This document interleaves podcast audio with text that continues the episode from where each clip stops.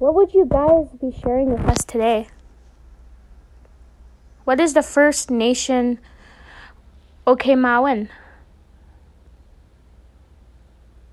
What is an an what is an, an example of First Nation self government?